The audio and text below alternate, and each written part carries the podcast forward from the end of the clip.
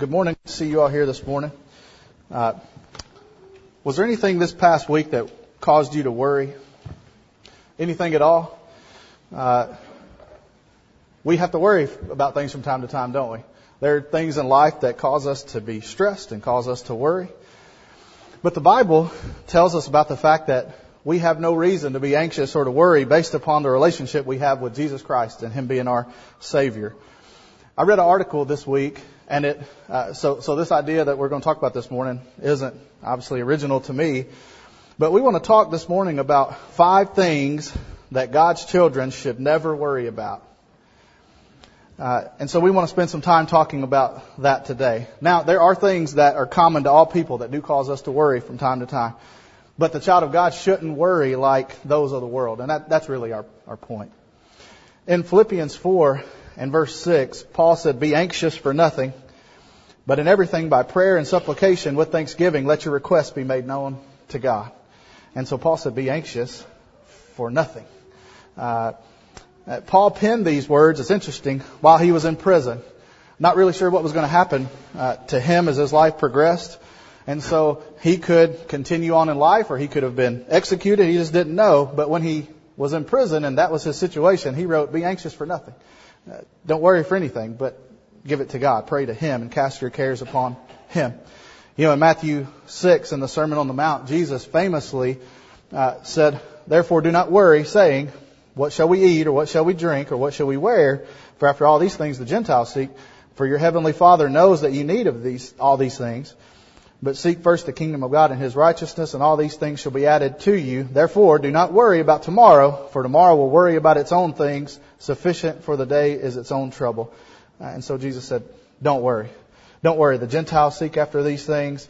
Uh, God's going to take care of you if you seek Him first. Therefore, do not worry. That's what, that's what Jesus said. He recognized that God cares for those who are His. Uh, and so again, as we want to make the point, make sure we understand Jesus uh, knew that there were affairs of life to worry about, uh, and there were things that we should be concerned about. But he said, in the grand scheme of things, you don't have to worry like those of the world. And so, with that all being said, let's talk about five things that God's children should never worry about. There are five things. There's probably a whole lot more, but we want to talk about five that God's children should never worry about. All right. In the first place, uh, one of the things that we should never worry about is being forsaken. We should never worry about being forsaken by God. There's no danger of that happening. So there's no use spending time worrying about it. Will God forsake me? He, he will not forsake one of his faithful children. In Hebrews 13, beginning at verse 5, the Hebrew writer said, Let your conduct be without covetousness. Be content with such things as you have, for he himself has said, I will never leave you, nor forsake you. So we may boldly say, The Lord is my helper, I will not fear. What can man do to me? In this life, we know that uh, there are things that uh, cause us to fear sometimes. Man, my writing's bad. Cause us to fear sometimes. We may think there's people that could do me harm. There's a lot of trouble in this life. But the Hebrew writer said, uh, God has said, I'll never leave you nor forsake you. It, he, he made that promise and it won't happen. So the Hebrew writer indicates that we are not to be covetous with regard to our behavior. We shouldn't be jealous about what others have because we recognize what we have. I shouldn't be jealous about what the world may have because I've got God promising me that He's never going to forsake me. And so the reason that I can be content up here with the things that I have is because of that promise and because of the relationship that we have with God. And so there's no need to think that God may leave. Uh, there are probably times, though, uh, that we turn ourselves away from Him and our iniquity creates some separation, but it can never be said that if God is not with us, it's God's fault. Have you thought about that? If you're, if you're a child of God, it can never be said that it's His fault that we're not in a relationship. It, it's only ours. Uh, because for a faithful child, He's made the promise that He would never leave or forsake us. Uh, he is willing, He is capable to stay with us, He cares for us, and He won't leave us. That's comforting. In Philippians 4, beginning at verse 11, again, Paul wrote the book of Philippians, and he said, Not that I speak in regard to need, for I have learned in whatever state I am to be content. I know how to be abased, I know how to abound everywhere, and in all things I have learned both to be full and to be hungry, both to abound and to suffer need. I can do all things through Christ who strengthens me. Uh, over the years, it's always interesting how people use Philippians 4 verse 13. There's a context to Philippians 4 and verse 13. Uh, Paul was not talking about excelling on the football field. He was not talking about being able to uh, uh, hit home runs or uh, shoot basketball when people say, I can do all things through Christ. And, and that's not what he was talking about. Uh, Paul was talking about that whether he had a little bit or a lot, whether he was in prison or free, uh, through Christ, he had everything he needed to get by. No matter his circumstances, Paul knew that God would always be with him. And so that's what he's talking about here. So he's learned to be able to deal with uh, all these circumstances in life, whether he, uh, whatever state he's in. He said, "I've learned to be content." He said, "I know how to be abased. I know how to abound. Uh, I've learned to be full, to be hungry." And he said, "I can do all things through Christ who strengthens me." The the point there was he can deal with anything in life because he knows that God is on his side. He's not going to get to a point where God is going to forsake him or not be there for him. And so he said, knowing that, I can do everything no matter what circumstance I'm in. Paul knew that God would always be with him. Uh, what about in Romans 8, beginning of verse 31? Uh, there the Bible says, What then shall we say to these things? If God is for us, who can be against us? Yet in all these things we are more than conquerors through him who loved us. Uh, and so, again, knowing that God uh, is always with us, it doesn't matter who stands up against us. I really like that. If God's for us, who can be against us? Well, there's nobody. There's no adversary out there that uh, can really cause us harm because God's with us. Uh, and he said we're more than conquerors, Paul said, uh, through Jesus who loved us. And so we have no reason to worry that, that God may leave us because he never will. And that ought to give us great comfort. That is something that as a child of God you never have to worry about being forsaken. And you know, another thing that we never have to worry about is feeling useless. Have you ever felt useless? Uh, I guess maybe at, at times uh, we as Christians feel useless. Uh, maybe within the local congregation somebody feels like they have a lack of talent. Uh, or maybe uh, there is an age or a health issue and they feel like, you know, I'm just, I'm just useless. There's nothing I can really do or contrib- contribute. And so some circumstance make them feel useless. I, I can't really do anything. But you don't have to worry about that uh, because we all has we all we all have value as children of God. Uh, there's something that each one of us can do, and so you're you're thinking, or maybe I'm thinking, well, I'm not that talented. What what can I do? Well, one of the things that was looked upon as being important in the first century was hospitality.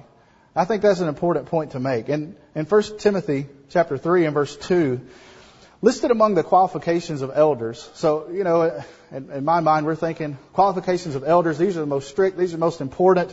This is this is what we're we're seeking to achieve. Uh, to have these type of qualifications. It says a bishop then must be blameless, the husband of one wife, temperate, sober-minded, of good behavior, hospitable, able to teach. Uh, so, a person. Now, not all of us are going to be qualified to be an elder.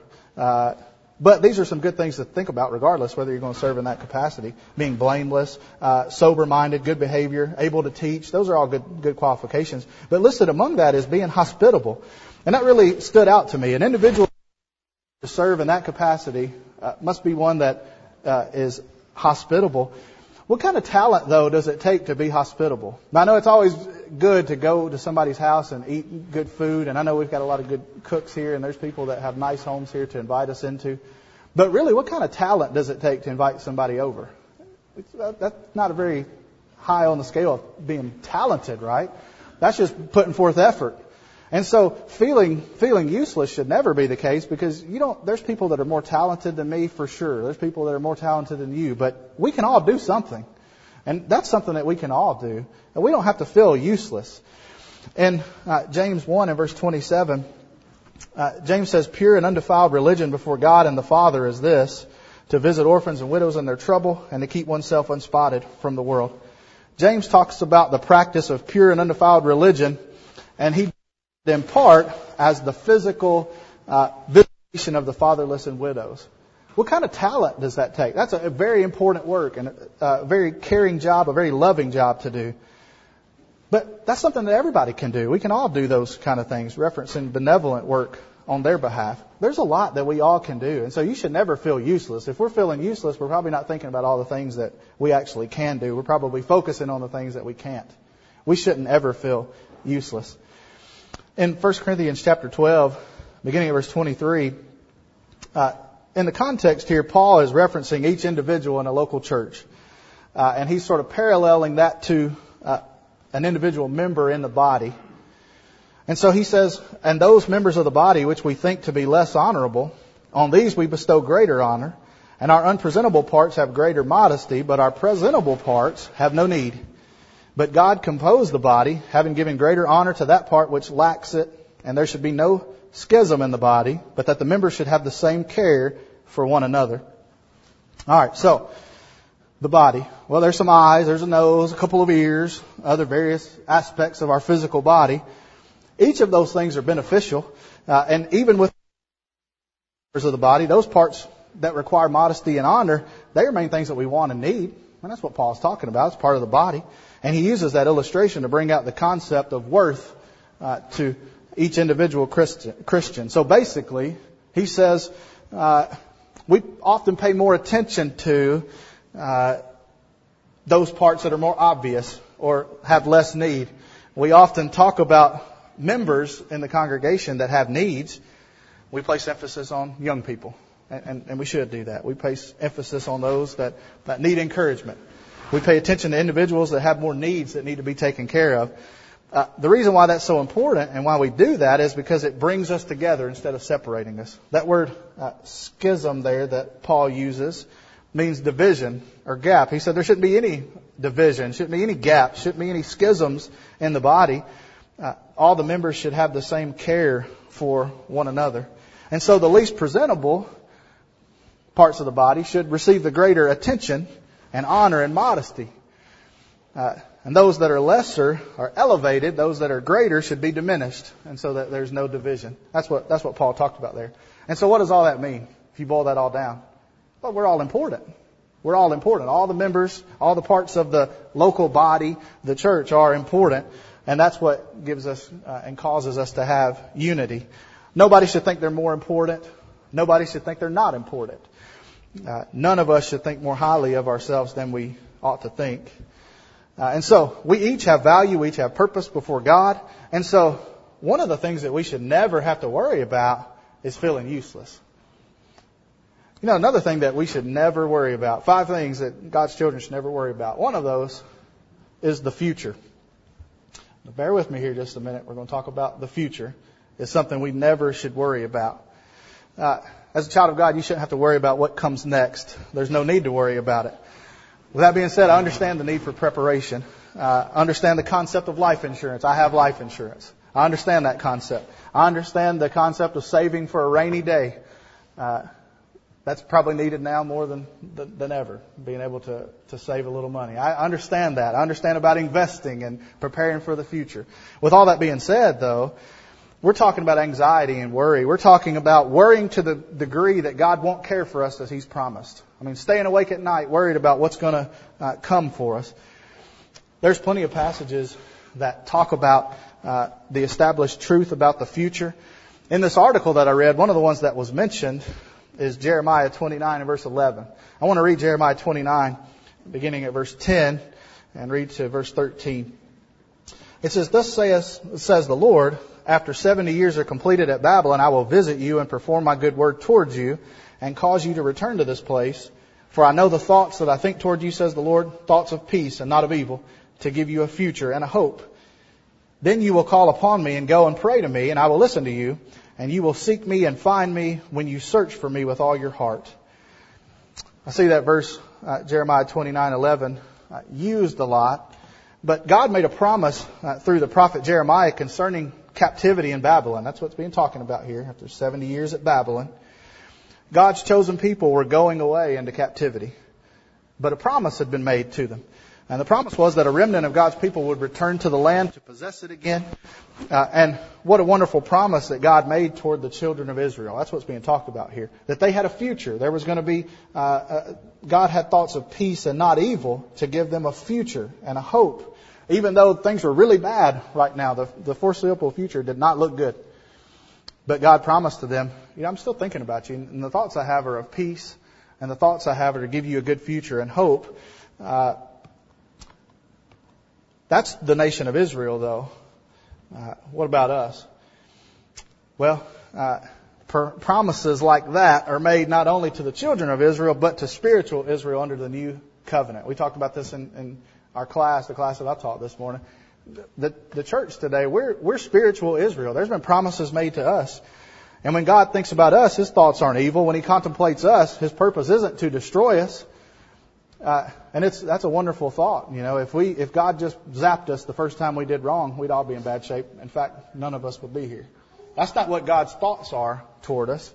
Uh, he has good for us. He's made promises to us, uh, and so even these people, God's people, were being taken into captivity. He still loved them. Some had turned from God. All would be led away into bondage, but promises were made that peace, hope, and a future would be returned to those that love Him. And that's the same that's true for us today. In John 14, beginning at verse 1, Jesus said, Let not your heart be troubled. You believe in God, believe also in me. In my Father's house are many mansions. If it were not so, I would have told you. I go to prepare a place for you, and if I go and prepare a place for you, I will come again and receive you to myself, that where I am, there you may be also. There's promises made by God, uh, and Jesus uh, here talks about some of those. He said, "You believe in God, believe also in me." He's going to prepare a place for us, uh, and he said, Jesus made a promise. He doesn't desire destruction, but eternal good standing with Him. That's what He wants. Uh, and if we'll believe on Him, if we'll obey Him, we'll have that. And so we ultimately don't have to worry about the future. Uh, when our lives come to an end here, we're promised as children of God to spend eternity with Him. In Matthew 10 and verse 28, Jesus said, Do not fear those who kill the body but cannot kill the soul, but rather fear Him who is able to destroy both soul and body in hell. You know, Jesus' disciples had fear of people doing physical harm to them. That was a real danger. There was people potentially threatening their lives, and actually they uh, they would go on and and be tortured and they would die uh, deaths by people that would do them harm. That was a real potential for them. When Jesus said these words, it wasn't just, you know, something that sounded good and, and felt good. I mean, it was real for them. There was people that wanted to do them harm, but he said, don't fear people that can kill the body, but you need to be fearing the one that can kill the soul. Uh, he is able to destroy both soul and body in hell. That's who you need to really worry about. So Jesus is saying, it's kind of hard to think about, but what Jesus was saying was, so if they kill you, Okay, they've killed your body. But they can't take your soul from you. That, that'll be in God's hands. Uh, now, he didn't say be irresponsible and set yourself up for failure, you know. Uh, his point was they needed to see the big picture. Dying physically uh, with life eternal waiting wouldn't be that bad in the long run. And that's the concept that we, we need to try to grasp. But dying physically with eternal separation from God waiting would truly be a great loss. That's what Jesus was talking about. And so we don't have to worry about the future if we're faithful children of God. And so, so don't misunderstand my point there about the future. I, I do. I understand. I know the concept of insurance. I know there are things that may keep us up at night, and we have worries. We worry about our children. We worry about uh, the things going on in our country. I know that. I understand. But as a, as a faithful children of God, we don't need to worry about the future because the end for us, regardless what happens here, the end for us will be looking forward to heaven. And so we don't need to worry about the future. You know, the fourth thing that we could say that a child of God should never worry about is bothering God with prayer. Bothering God with prayer. We should never worry about bothering God. Uh, God desires for us to communicate with Him. Uh, and I don't think, really, I don't think a lot of people understand the nature of communication with God. I've heard people say, I need to, I need God to tell me how to approach this situation in my life. I'm going to pray and ask God to uh, tell me what to do in this situation. God's communicated to us through His Word. He's told us all that we need to know already. We've already got that. That communication has been done on God's part. He's spoken to us through His Word. But our need to communicate back to Him is continual, ongoing, never ending. And so from day to day when we talk to God, uh, He's always ready to listen. That's really amazing to think about. We don't need to worry about bothering God with prayer. That's what He wants. Do you remember the, uh, this parable that Jesus told in Luke 18, beginning at verse 1. It says, Then he spoke a parable to them that men ought always to pray and not lose heart, saying, There was in a certain city a judge who did not fear God nor regard man. Now there was a widow in that city, and she came to him saying, Get justice for me from my adversary. And he would not for a while. Yet because this widow troubles me, I will avenge her, lest by her continual coming she weary me. Then the Lord said, Hear what the unjust judge said, and shall not God avenge his own elect who cry out day and night to him, though he bears long with them? I tell you that he will avenge them speedily. This is the parable of the unjust judge. This widow went to the judge. He didn't care anything about God, and he didn't care anything about her or anybody else. And she asked him, uh, I need justice uh, for my adversary. He didn't want anything to, to do with that. He wasn't here. But she kept coming and she kept coming and he had decided, she's troubling me. Uh, and so because she's troubling me, I'm going to avenge her because really I guess she's getting on my nerves. I don't want to keep hearing her. But Jesus' whole point was, hear what the unjust judge said. He says, shall God not avenge his own elect who cry out day and night to him, though he bears long with him? So I tell you that he will avenge them speedily. Jesus' point was the unjust judge didn't care about this woman, but he answered her because she was getting on his nerves. But God's not like that. He said God wants you to cry out to him day and night, and he will take care of you speedily. And so that, that's really important. Uh, the judge answered not because he cared, because he didn't want to listen to her. God's going to answer because he actually cares.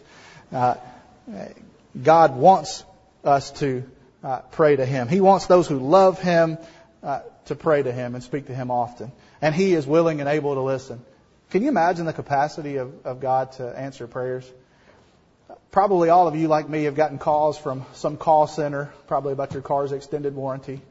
And I just try to picture what kind of little room they're sitting in and how many calls they can field or how many calls they can put out. And you think, you know, there's only so many. Surely they only have so many people and there's only so many calls they can take in or call out at a time.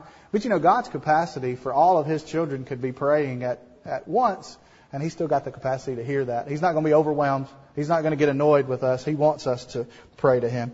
He knows our needs, our discouragements, our weaknesses, our desires, and He's got the capacity to hear and answer any and all prayers that are offered to Him. And that's, that's really wonderful thing. We couldn't pray so much that it overwhelms God. In 1 Peter 5, beginning at verse 6, it says, Therefore humble yourselves under the mighty hand of God, that he may exalt you in due time, casting all your care upon him, for he cares for you. So I know we know this verse well, but cast all your care upon him. Give it, give it all to God. Cast it all upon him. Now the first part is important, I think. Humble yourselves. Uh, realize how much we depend on God. Then cast all your care upon him. We know the verse when we talk about prayer, we mention a lot, is 1 Thessalonians 5 verse 17, just says pray without ceasing. Uh, Paul, an inspired man, said we ought to be praying continually. That ought to be a practice that we're engaged in very often. And so our prayers aren't annoying to God. Uh, maybe I'm praying for something and He doesn't want to hear me anymore. That's not the case. God wants us to pray to Him and He is willing and able to listen and answer. And so one thing that we should never worry about is bothering God with prayer. Alright, that's four. The fifth thing is feeling unforgiven. Five things that God's children should never worry about. And one of those is feeling unforgiven. We should never worry about not being forgiven.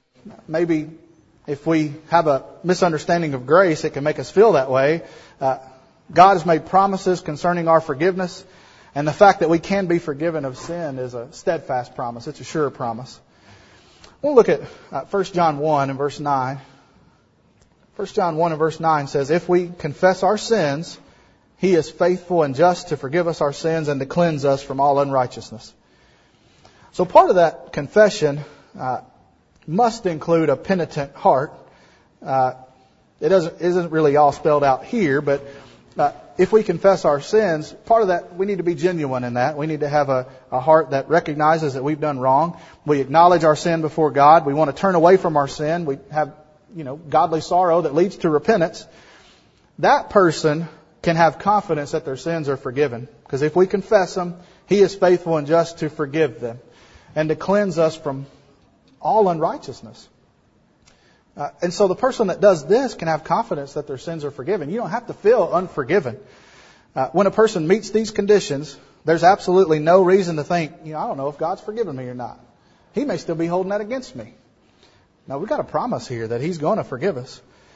And I think maybe sometimes we project our own limitations upon God. Maybe in our lives we're slow or unwilling to forgive. Uh, and we have experiences with the unwillingness of others to forgive us. And so we think, well, God's probably that way. Now I've already asked Him for forgiveness a hundred times, two hundred times, a thousand times. He's probably done. He's probably reached his limit and he is tired of me messing up and he's tired of me asking him for forgiveness. But that's not the case. John said if we confess our sins, he's faithful and just to forgive us our sins and to cleanse us from all unrighteousness. We don't have to feel unforgiven. We can be assured of the fact that forgiveness that he promised is given to us. He's faithful to forgive. All right. In Ephesians chapter 1, beginning at verse 6, uh, Paul there wrote, To the praise of the glory of his grace, by which he made us accepted in the beloved. In him we have redemption through his blood, the forgiveness of sins, according to the riches of his grace. I know those are verses that we all know well, but we've got the forgiveness of sins in him through his blood. That's what Jesus died for, to forgive us of our sins. If we meet the conditions, he's going to come through on the promise, and we don't have to worry about that. We don't have to feel unforgiven. So there's five things that God's children should never worry about. Five things that a faithful child of God should never worry about. That's not an exhaustive list. I'm sure there's probably dozens more things that we can think about. Uh, but here's five for your consideration uh, this morning. I want to close Uh, by looking back at Philippians 4 verses 6 and 7. In Philippians 4, beginning at verse 6, remember when Paul wrote these words, he was imprisoned, not knowing what was going to happen in his life not knowing if he's going to be killed, or if he's going to be let go, or how, how things how things will work out. Paul was in a bad situation, but he said, "Be anxious for nothing, but in everything by prayer and supplication with thanksgiving, let your requests be made known to God, and the peace of God, which surpasses all understanding, will guard your hearts and minds through Christ Jesus." We've got a tendency to be anxious from time to time. But whatever's troubling you, if God made promises about it, we can rest assured that He's going to keep His promises. If you're concerned about your standing with God this morning, the promise has been given to you that if you'll confess your sins, He is faithful and just to forgive them. So if you're a child of God and you're concerned that you've fallen away, that promise was made and you don't have to feel unforgiven. You can follow through on your end of the deal and God will follow through on His. If you confess your sins, He'll forgive you. This morning, if you're not a child of God, a promise has been given to you as well. Uh, and that promise is that if you uh, will repent and be baptized, that He will wash your sins away. And so, have you done those things? Or are you in need of making sure your life is right with God? One of the things that we need to mention is that if you're not a faithful child of God, those promises aren't for you. You should worry about those things. But if you are a faithful child of God, if you're in good standing with Him, these are things that we don't have to worry about.